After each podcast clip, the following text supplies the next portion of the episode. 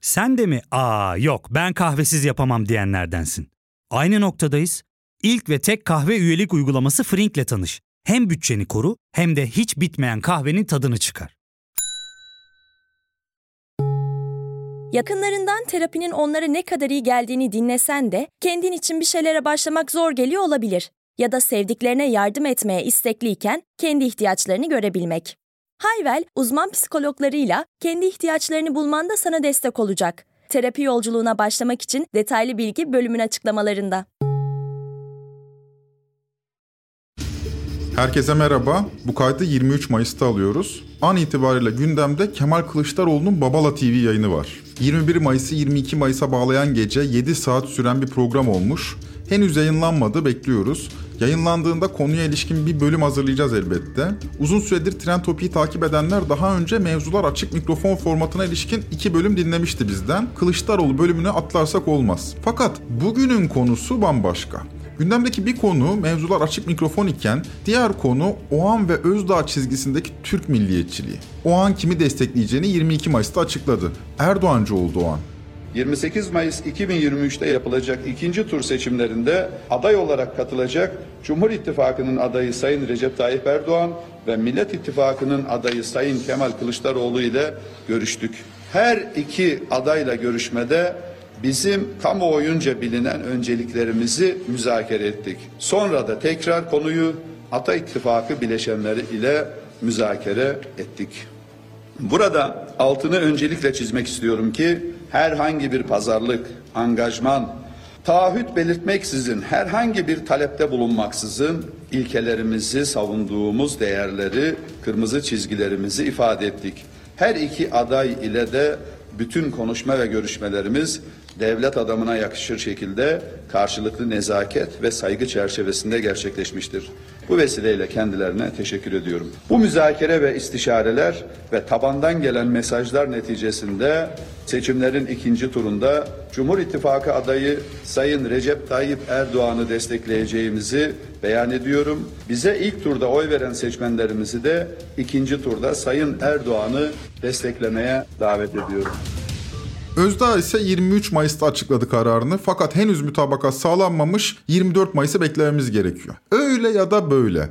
Türkiye yükselen milliyetçiliği konuşuyor. Bunda Kılıçdaroğlu'na dönük nefret ve iftira kampanyasının da etkisi var elbette. Bağlamından koparılan videolarla Kılıçdaroğlu PKK işbirlikçisi gibi gösterilirken bu kampanya milliyetçi siyasetin de argümanlarının nizam tarafından meşrulaştırıldığı bir atmosfer yarattı. Tırnak içinde söylüyorum milli muhalefet isterizciler Kılıçdaroğlu'na dönük kampanya üzerinden ince ve o ana tutundular. Biz bu bölümde seçim sürecinin nasıl manipüle edildiğine ve ikinci tura sayılı günler kala nasıl bu hale gelebildiğimizi konuşacağız. Uzatmayalım. Ben Ozan Gündoğdu. Hazırsanız başlayalım.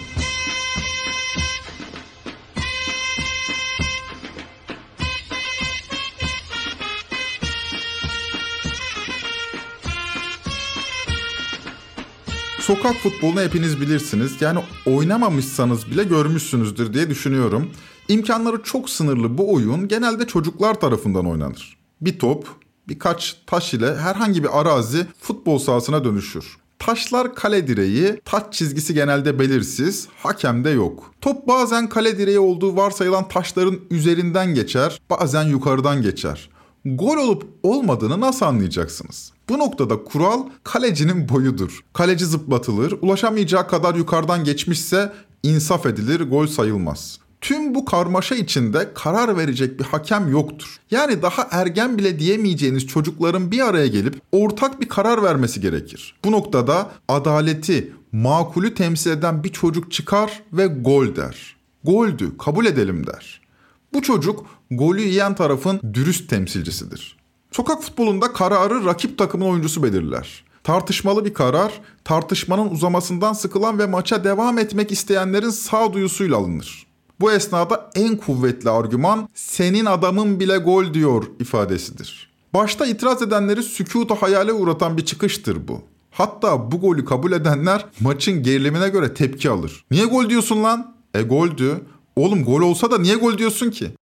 Tabi her zaman böyle ilerlemez diyalog. Bazen gerçekten gol değildir de çocuğun biri ortalığı galyana verir. Goldü goldü diye. Bu ortamda hadi lan oradan sesi karşı taraftan cılız şekilde çıkarsa işler karışabilir. İtiraz can sıkıcı bir boyuta ulaşır. Gol müydü değil miydi itirazı uzar. Bu esnada tartışmayı yine rakip takımın oyuncusu bozar. Tamam ulan goldü. Tamam lan tamam goldü. Oğlum niye gol diyorsun? Gol değildi ki. Ya Burak büyüklük bizde kalsın. Bu büyüklük bizde kalsın tavrı. Biz sizin yalanlarınızla baş edemedik. Bu bize dert oldu. Biz de mücadeleye devam edeceğiz. Bu da size dert olsun tavrıdır. İki ayrı çocuk, iki ayrı pozisyon. Biri gerçekten gol, diğeri kolpa. Ama her ikisinde de kararı rakip takımın oyuncusu verir. Hakemsiz sokak maçlarının hakemi rakip takımın oyuncusudur. Senin adamın gol diyor. Bu seçim süreci de hakemsizdi. Her tür kuralın kaidenin rafa kaldırıldığı, montaj videoların milyonlara izletildiği, nefret ateşine iftiraların odun attığı, tarihimize kara bir leke olarak geçecek bir seçim kampanyası izledik. Bu esnada devletin düzenleyici ve denetleyici kurumları da devrede değildi. TRT ve RTÜK apaçık taraf haline geldi devletin ve milletin birliğini temsil eden Cumhurbaşkanı milyonlara montajlanmış videolar seyrettirdi. Bir tarafta 15 Ağustos 1984'teki Eyruh saldırısını tırnak içinde söylüyorum kutlayan PKK liderlerinden Murat Karalı'nın mesajı Diğer tarafta Kılıçdaroğlu'nun Haydi videosu. Bu ikisini bir araya getirip mitinglerde izlettiler. Canlı yayınlarda anlattılar. Sanki Kara Yılan Kılıçdaroğlu kampanyası için Haydi videosu çekmiş gibi televizyonlarda anlattılar. Kılıçdaroğlu arkasına terör örgütünün başındaki adamı alıyor. Haydi diyor. O da haydi diyor. Bununkini nereye koyacaksın? Bizimkini nereye koyacaksın? Erdoğan sevilmediğinin, ya da %50 artı 1'e ulaşacak bir ilgiye sahip olmadığının farkında. Ülkenin hali de ortada. Erdoğan'a oy vermek istemeyen milyonlar teröriste de oy vermeyiz diyerek iradelerini manipüle ettirdiler. 22 Mayıs akşamı ise Erdoğan videonun montaj olduğunu Abdülkadir Selvi'nin sorusu üzerine ağzından kaçırdı. konuşmanızda iki defa bunlarla video çekmişlerdir dediniz. Ben onu tam anlayamadım. Yani kim neyle video çekmiş? Kılıçdaroğlu Kandil'dekilerle video çekimleri var. Bunları yayınladılar. Haydi haydi haydi türü. Hmm. Anladınız mı? Kandil'dekilerle bu şekilde ama montaj ama şu ama bu hmm. video çekimlerini yaptılar. PKK'lılar videolarla bunlara destek verdiler. İşte bu kadar basit. Ama montaj ama değil. Önemli olan montaj olması da değil. Önemli olan koltuktur. Yalan, iftira Müslümana yakışmaz da harp hiledir. Bunlar gavurdur. Bunlar gayrimillidir. O halde bunlara karşı hile yapmak haktır. Ama günün sonunda hakikat tüm görkemiyle karşımızda duruyor. Taraflardan biri kendi yalakası bir gazeteci karşısında bile çuvallarken diğeri mevzular açık mikrofona çıkabiliyor. Bu esnada CHP'li belediyeler de kent meydanlarına Kılıçdaroğlu'nun bu iftiralara karşı verdiği cevabı sinevizyonlardan izletiyor. Kent meydanlarında izleten konuşma şöyle. Senin ne haddine bize kara çalma? Ben terör örgütleriyle masaya asla oturmadım ve hiçbir zamanda oturmayacağım. Nokta. Senin izlediğin hiçbir tavizkar gizli kapaklı yolu izlemeyeceğim. Nokta. Dürüst ve ahlaklı olacağım. Ülkem için çalışacağım. Vatanım için çalışacağız. Sen değil misin FETÖ'yü besleyip büyüten, ayağına kadar giden? Sen değil misin onunla el ele verip milletin ordusuna, şanlı Türk Silahlı Kuvvetlerine kumpas kuran? Bu millet bunları bilmiyor mu? Ben hiçbir zaman Mehmetçiğimize kumpas kuranlarla yan yana durmadım. Asla ve asla durmayacağım. Nokta. Sen ülkenin sınırlarına, namusuna sahip çıkmadın. Seçim süreci Erdoğan'ın yalan ve iftira kampanyalarıyla gölgelendi. Montaj veya bağlamından koparılmış videolara karşın hakikati bilen milyonlar derdini dostlarına, komşularına, yakınlarına anlatıyor. İftira kampanyasına karşı hakikati gazeteciler değil, halk kesimleri birbirine söylüyor. Seçim güvenliği iktidarın en hırslı ismi İçişleri Bakanı Süleyman Soylu'ya verilmişti. Soylu ise Kılıçdaroğlu'nun Öcalan'ı serbest bırakacağını anlatıp duruyordu. Erdoğan'ı koruyan Cumhurbaşkanlığı Hakaret Kanunu yani TCK 299 nedeniyle halk kesimleri eleştirilerini Erdoğan'a yönetmekten de korkuyordu bir güvenlik krizi tehdidiyle seçimlere giderken Kılıçdaroğlu mümkün olduğunca pozitif bir dil kullanmaya özen gösteriyordu. Fakat Kılıçdaroğlu bir canavar gibi resmeden nizamın dili Kılıçdaroğlu'nun sesinin duyulmasına engel oluyordu. Erdoğan'a karşı bir şey söylemek size hakaret davası açılmasına neden olabilirdi. Nizam tüm gücüyle Erdoğan'ın bu ülkenin milli güvenliğinin garantisi olduğunu söyledi durdu. Erdoğan'ın değişmesi halinde her tür tehdide açık halde geleceğimiz anlatıldı. Böylece didişmeye başladık. Kim haklıydı? Pozisyon gol müydü, değil miydi? Buna birisinin karar vermesi gerekiyordu. Gol müydü? Öyle bir gürültüydü ki bu, Kılıçdaroğlu öyle büyük bir vatan hainiydi ki kazanması halinde devlet denilen şey paramparça olacak, Türk devleti artık Türk'ün olmayacaktı. Zaten Kılıçdaroğlu Tuncelli bir Aleviydi. 3 ay önce nerede bu devlet feryatlarıyla yakınlarını soğuk betona defneden bir halk 3 ay sonra devletimizin yanındayız diyerek Erdoğan'ın arkasına dizildi. Bu uzun süre konuşacağımız bir sosyolojik vakadır. Hakikat ortadaydı. Erdoğan'ın değişmesi değil, değişmemesi milli güvenlik sorunuydu. Kimsenin mutlu olmadığı bir ülkede hiçbir şeyin değişmemesi çürümek demekti. Herkesin mutsuz olduğu bir sistemde değişmemekte ısrar etmek en başta devleti çürütürdü. Erdoğan kendisini bu halkın kaderi olarak tanıttığı bir seçim kampanyası izledi. Erdoğan'ın dışındaki seçenek teröristti. Milyonlar kaderine boyun bükerek gittiler sandığa, mutsuzluk içinde. Yapacak bir şey yok, Erdoğan'a razı geleceğiz diye gittiler. Hiçbir şeyi değiştirmemek adına tüm tuşlara basıldı. Hatta o kadar ki cami imamları silahlanalım demeye başladılar minberden. Kardeşim silahlarınızı hazırlayın. 28 Mayıs akşam hazırlayın. Benim iki tane silahım hazır kadar. Odri Meydan ya. Ne ulan sizden çektiğimiz? 80 yıldan beri bu ülke sizden ne çekiyor? Kırıkla yapıp değerleri dönümünde ne çekiyor ya? Bu kadar şehitlerimiz var ya. Beş tane şehit ya.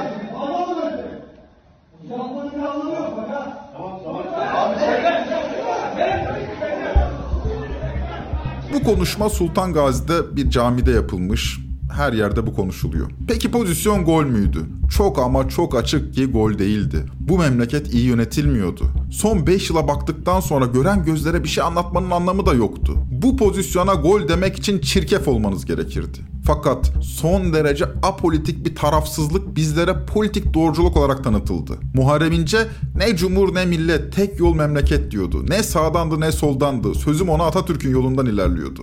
Bizim sloganımız belli. Ne sağdan ne soldan. Atatürk'ün yolundan. Ne cumhur ne millet. Tek yol memleket. Biz üçüncü yoluz. Ölüm mü sıtma mı? İkisi de değil. Patlamış lastiği patlamış lastikle değiştirmeyeceğiz. Muharrem İnce bizim takımın gol diyeniydi.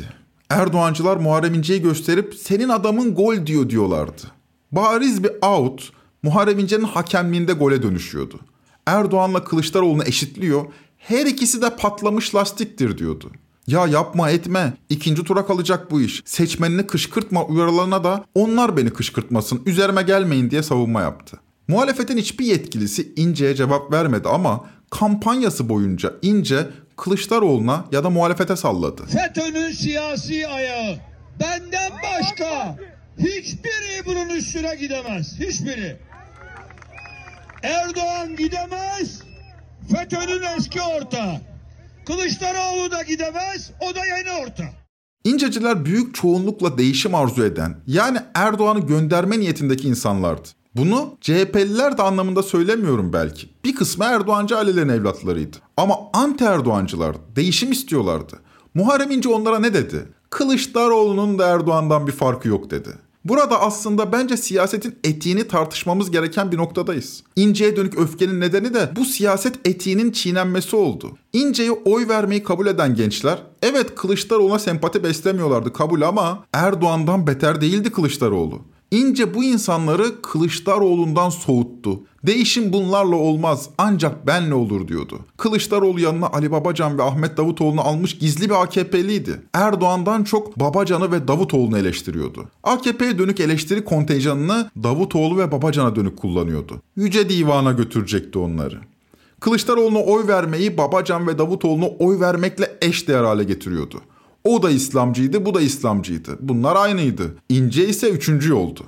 Bu Davutoğlu Babacan karşıtlığında öyle bir noktaya gelmişti ki işler, listeler hazırlanmış, seçime 11 gün kalmışken Davutoğlu ve Babacan'ı çek, destek vereceğim demişti. İnce böylece pozisyonunu Babacan ve Davutoğlu'na karşı olmakla tarif etti. Böylece CHP tabanına seslenebildi. İstediği olacak şey değildi de CHP seçmenleri için gerçekten motivasyon kırıcıydı. Hakikaten ya diyordu CHP seçmeni. Bunların bir oyu da yok. Biz bunları neden sırtımızda taşıyoruz? Yani gerçekten bu deva ile gelecek partilerini açıklamakta zorlanıyordu CHP. İnce de bu boşluğu bulmuş, vurdukça vuruyordu. Haksız değil tabi siyasetçi. Boşluğu bulmuş vuracak tabi. Söylüyorum şöyle. Yüzde bir oyu yok bunların. At ikisini kenara. Kayıtsız destek olacağım. Söz. Gelsin hadi. Madem memleket. Deva ve gelecek. Davutoğlu babacanı kenara çeksin. Tamam kayıtsız destek oluyorum. Ne Cumhurbaşkanı yardımcısı? teklifte bulunuyorsun. Hiçbir şey istemiyorum. CHP'ye bir teklifte bulunuyorsun. Efendim bakın. Davutoğlu ve Ali Babacan ittifaktan çıksın. Evet. Ben kayıtsız Cumhurbaşkanı destek- yardımcılığı istemiyorum. Bakanlık istemiyorum. Hiçbir şey istemiyorum. Ben memleket istiyorum. Memleket. Yani Davutoğlu ve Babacan At onları ayrılsın. kenara destekleyeceğim. Hadi buyur. Peki niye bunu daha evvel... Efendim siyaset bu. Simge Hanım ya ben size niye bu kıyafeti giydiniz diyor muyum? Ben bu ülkede iddialı bir siyasetçiyim.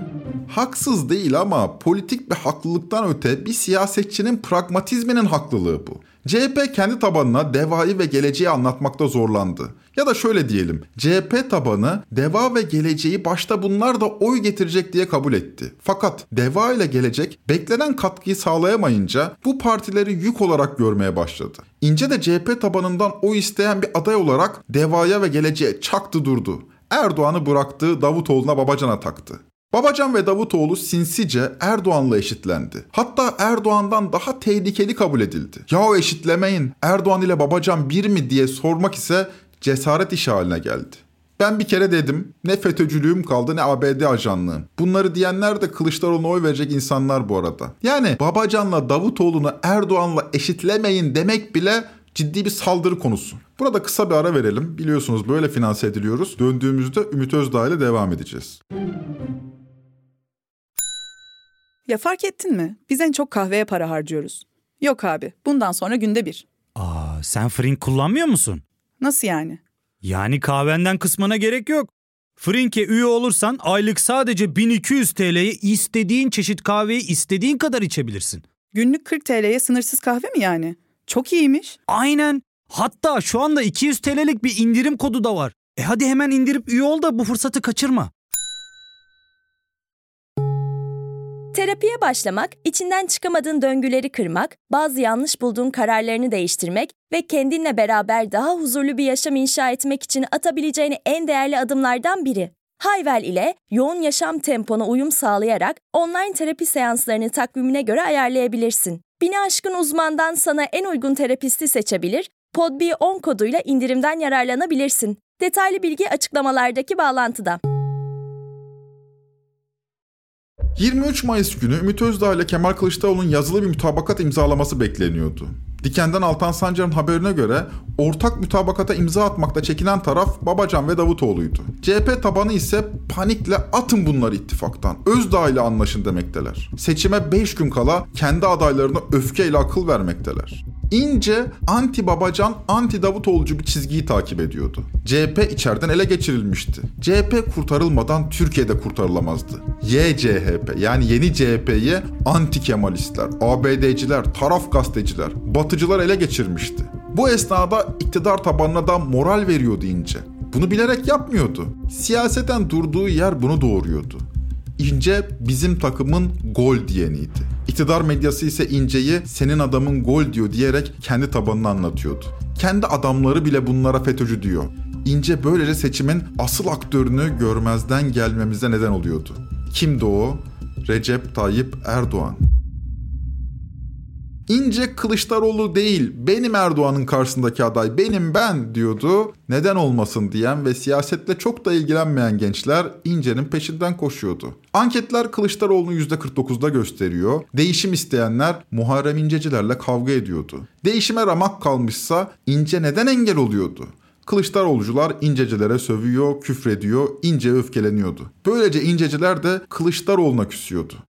Bu kimin hatasıydı? CHP'nin olmadığını düşünüyorum. Hepimizin hatasıydı. Ve ince hepimize dedi ki sakin olun sakın bana küfretmeyin. Ben küfredeceğim size ama siz bana cevap vermeyin. İnce ise sosyal medyadaki bu tepkileri her yayında kendi takipçilerine tanıttı. Halbuki her siyasetçi sosyal medya öfkesini çok ciddiye almaması gerektiğini bilirdi. Buna karşılık İnce sosyal medyaya cevap vermeyi tercih etti. Son derece basit, Hemen her siyasetçi hakkında olan ama CHP tabanında üreyen türlü türlü iddialar işte bunlara ince de cevap vermeye kalktı. Yani bunları ciddiye alıp yazan itibarlı bir gazeteci, bir köşe yazarı, bir siyasetçi yoktu. Öyle alalade isimlerdi ve itibarlı isimler değildi. Çok samimi söylüyorum genel olarak muhalif medya bu iddiaları ciddiye almadı. Hakikaten ciddi iddialar olsa ciddiye alırlardı bunu reddetmiyorum ama inceye dönük böyle saçma sapan iddiaları ciddiye alıp da ekranlarına taşıyan sayfalarına taşıyan olmadı. Sosyal medyada bir takım insanlar önemsiz görünen kişiler. Bunların paylaştığı cevabın yine sosyal medyada verilmesi gereken basit yalanlar.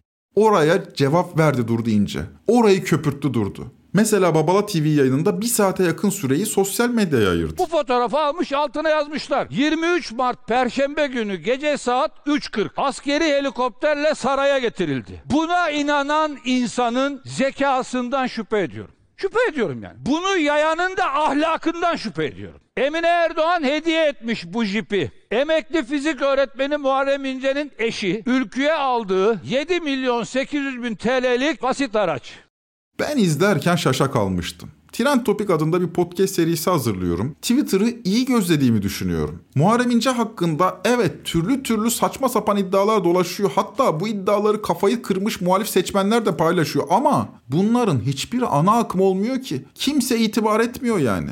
İnce buraya haftalarca cevap vermeyi kesmedikçe sosyal medyada oraya cevap verip durdu. Bu bana kalırsa korkunç bir iletişim hatasıydı. Çünkü gerçekten gösterdiği şeyler aklı selim kimsenin itibar etmeyeceği şeylerdi. Bir siyasetçi sosyal medya tevatürlerine bu kadar aldırış etmemelidir. Mesela Kılıçdaroğlu'nun sosyal medyaya cevap verdiğini hiç gördünüz mü? Ya da Erdoğan'ın. Kılıçdaroğlu hakkında bir iftira kampanyası hiç üremiyor mu sosyal medyada? Mesela Selvi Kılıçdaroğlu hakkında ne tip videolar dolaşıyor bu internet aleminde? Şöyle bir baktınız mı? Kemal Kılıçdaroğlu'nun eşi Sayın Selvi Kılıçdaroğlu neden şimdiye kadar kameraların karşısında değildi biliyor musunuz? O samimi mutfaklarında bitmeyen bulaşık sabunuyla devamlı bulaşık yıkadığı için ya da eşinin kendisine yeni aldığı airfryer ile lezzetli yemek denemeleri olduğu için değil. Terörist cenazelerinde taziyeye katılıp terör sevici ailelerin yanı başında onlara metanet ve sabır temennilerinde bulunduğu için. DHKPC'li teröristlerin fotoğraflarını yakasına iliştirmekle meşgul olduğu için. Selvi Kılıçdaroğlu terörist cenazelerinde gezmekten mutfağa uğramıyordu.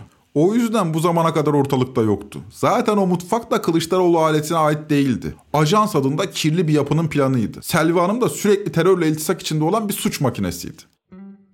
Şimdi belli ki bir grup troll tarafından yapılmış ama buna cevap verilir mi?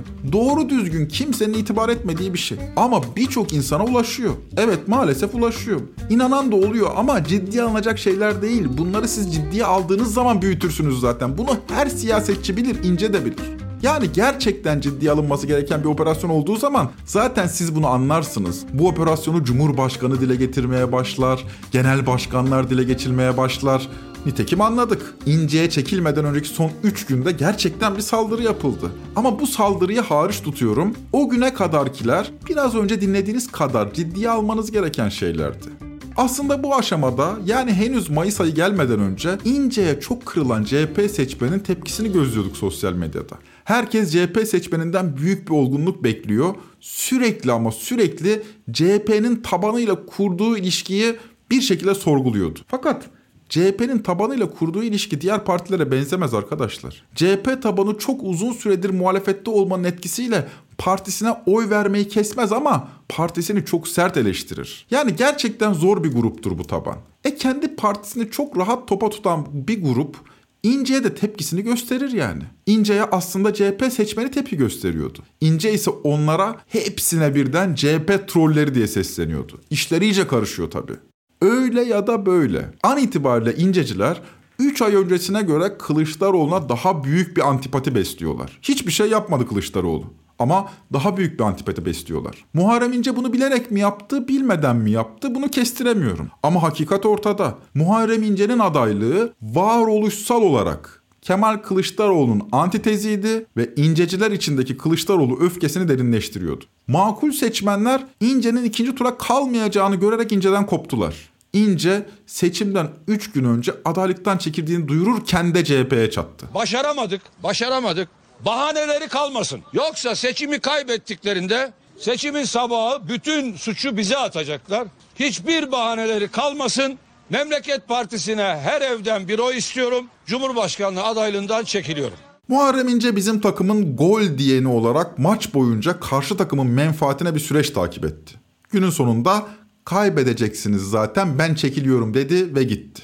Bunların hiçbiri Muharrem İnce'nin bir komplonun içinde olduğunu göstermez. Kişisel kanaatim İnce'nin böyle bir komplonun içinde olmadığıdır. Fakat İnce siyasi vasatı temsil eden çizgisiyle varoluşu gereği Erdoğan'a hizmet etti ve çekildi. Bence şu an kendisinin haklı olduğunu falan düşünüyor. Şu anda incecileri sandığa götürmeye uğraşıyoruz. O kadar öfkeliler ki İnce'nin kime oy verdiğini bile bilmiyoruz. Tüm bunlar yaşanırken Sinan Oğan Kılıçdaroğlu'nu sevmeyen ama Erdoğan'ın da gitmesini isteyen kesimlerin gözünde parladı. İnce gibi ciddiyetsiz bir siyasetçi değildi. İkinci tura kalamayacağını biliyordu. Kılıçdaroğlu'na sallayıp durmuyordu. Türk milliyetçilerinin sesi olacağız diyordu. Sorulduğunda da cehennemin kapılarını kapatacağını söylüyordu. Her zaman dediğimiz gibi cehennemin kapılarını kapatacağız. Bize inanın, bize güvenin, göreceksiniz.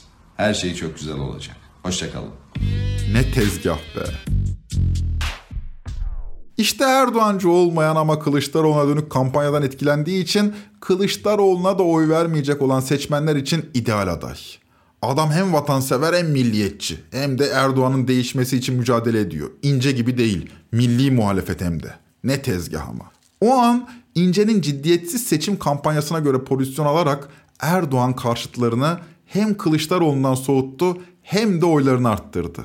Şimdi o ana oy veren değişim taraftarları büyük bir şaşkınlık içindeler. Size attığımız imza haram olsun diyorlar. Geçti, iş işten geçti.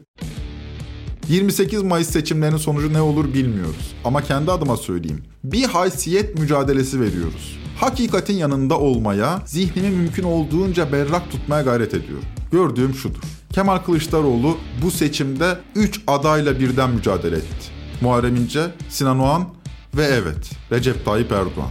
Bu esnada Muharrem İnce ve Sinan Oğan seçmenlerine ulaşmaya çalışan Kılıçdaroğlu Erdoğan'ın nefret ve iftira kampanyalarına cevap veremedi. Şimdi cevap vermekle uğraşıyor. Bakalım faydalı olacak mı? Bu bir tezgah mıydı? Yoksa Türk siyasetin içine düştüğü apolitizm batağı mıydı? Bunları tarih gösterecek. Ama seçim sonuçları ne olursa olsun 29 Mayıs'ta diyeceğimiz artık şimdiden bellidir. Biz sizin yalanlarınızla baş edemedik. Bu bize dert oldu. Fakat size de boyun eğmedik. Bu da size dert olsun. Trend Topi'yi Podbi Medya ile beraber hazırlıyoruz. Bir sonraki bölüme kadar yalanlara, iftiralara, kurulan tezgahlara karşı sevdiklerinizi uyarın. Vatanını seven sandığa gelsin.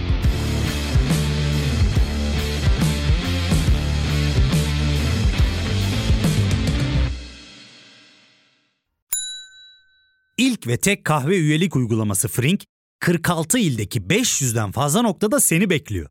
Açıklamadaki kodu girerek sana özel 200 TL'lik indirimden faydalanmayı unutma. Hadi sen de Frink üyeliğini başlat, kahven hiç bitmesin. Hem bugününe hem yarınına katacaklarıyla terapi yolculuğuna ve daha iyi hissetmeye bugün Hayvel ile başla. Açıklamadaki linkten Hayvel'i indir, ücretsiz tanışma görüşmelerinin ardından bütçene uygun seans paketini seç ve terapi yolculuğuna başla.